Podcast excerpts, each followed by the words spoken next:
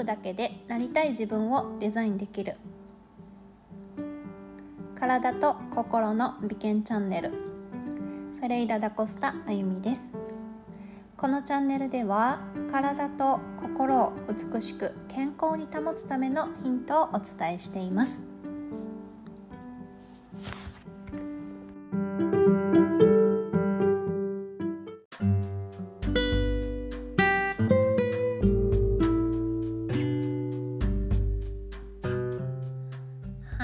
皆さん元気でお過ごしでしょうか？今回も体質改善のダイエットについてお話をしていきます、えー、今回はですね牛乳についてお話をしていくんですけれども皆さんは普段牛乳を飲まれているでしょうか？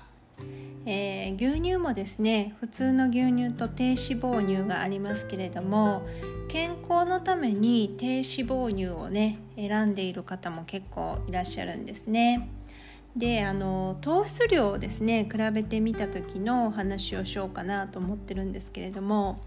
あの実はですね普通の牛乳と低脂肪乳はですね、えー、カロリーはですね牛乳の方が、えー、少し高くなるんですけれども糖質量のことで言うとですね実は低脂肪乳の方が糖質量がわずかまあ、少しこう高めになるんですよねですからあの糖質を控えて体質を改善していく時であったり、まあ、ダイエットをねしていく時ですよねは、えーと、低脂肪乳はちょっとねあの実は選ぶのが間違っているというかねあの糖質量を考えた時に普通の牛乳の方がいいということですね。でえっとまああの少しコーヒーに足して飲む程度だったらねそんなに糖質量気にしなくていいかなというところなんですけれどもまあ何かこうね牛乳をたくさん何杯も飲んだりだとかですねまあお料理に使ったり、まあ、シチューなどですね使っていく時は、えっと、結構大量の牛乳を使っていくので糖質量に気をつけてください。でこの時はですね豆乳に、えっと、置き換えていただくのがいいかと思います。で、えっと、豆乳だとですねカロリーもあの全体的に、まあ、低脂肪乳ぐらい低いですし糖質量は、えー、まあ、5分の1ぐらいになってくるのでかなりあの糖質量控えられるんですよねですから普段から、えー、少しこうね糖質量見直していきたいなという時は、まあ、もし豆乳お嫌いでなければね豆乳に切り替えてあのいただければと思います。えー、まあ、脂肪ですね。脂肪はですねやっぱりあの普通の牛乳の方が高くなるんですけれども、えー、私が指導しているダイエットはあまり脂肪の量、まあ、どちらかというと脂肪を取っていく良質の脂肪などを入れていく形になるので、まあ、その時にはですねあのまあ、牛乳取っていただいたりもするんですけど、まあ、どうしてもね糖質量があの増えてしまうと他の食事でちょっとこう調整していくことになってくるので、まあ、お休みされる方もねいらっしゃいますね。はいということで今回は牛乳をあのちょっと比べてみました、低脂肪乳がね、えー、健康にいいと思って私もあの過去にですね低脂肪乳ばかり 実は買ってたんですね、うん、だから糖質量多かったんだろうなって、ね、その辺りってね本当にこうあの成分量とかね調べてないと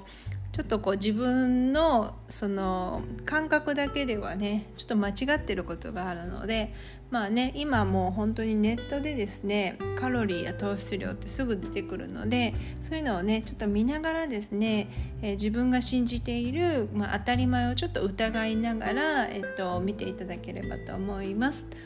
はいでは今日はここまでです。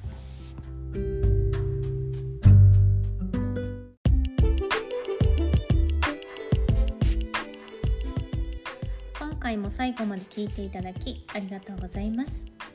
チャンネルの説明ページに公式 LINE のご案内があります。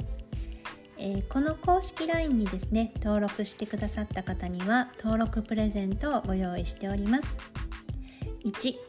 アレルギー体質の診断チェック。えー、こちらはですねアレルギーで、え困っていらっしゃる方に向けての診断になります、えー、診断に合わせたねアドバイス付きですので是非気になる方はねやってみてください。2食べて痩せて体質改善。ケトジェニックの仕組みがわかる、えー、PDF ということでですね、え、ご用意させていただいてます。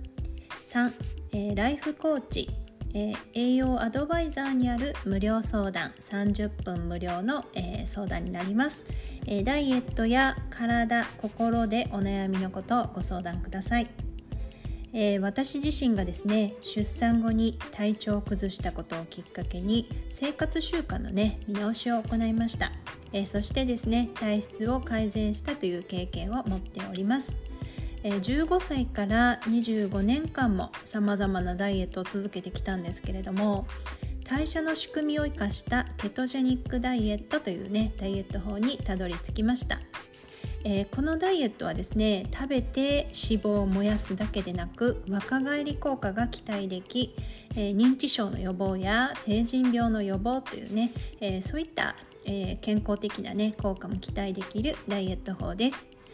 えいつまでも若々しく健康で美しくありたい方は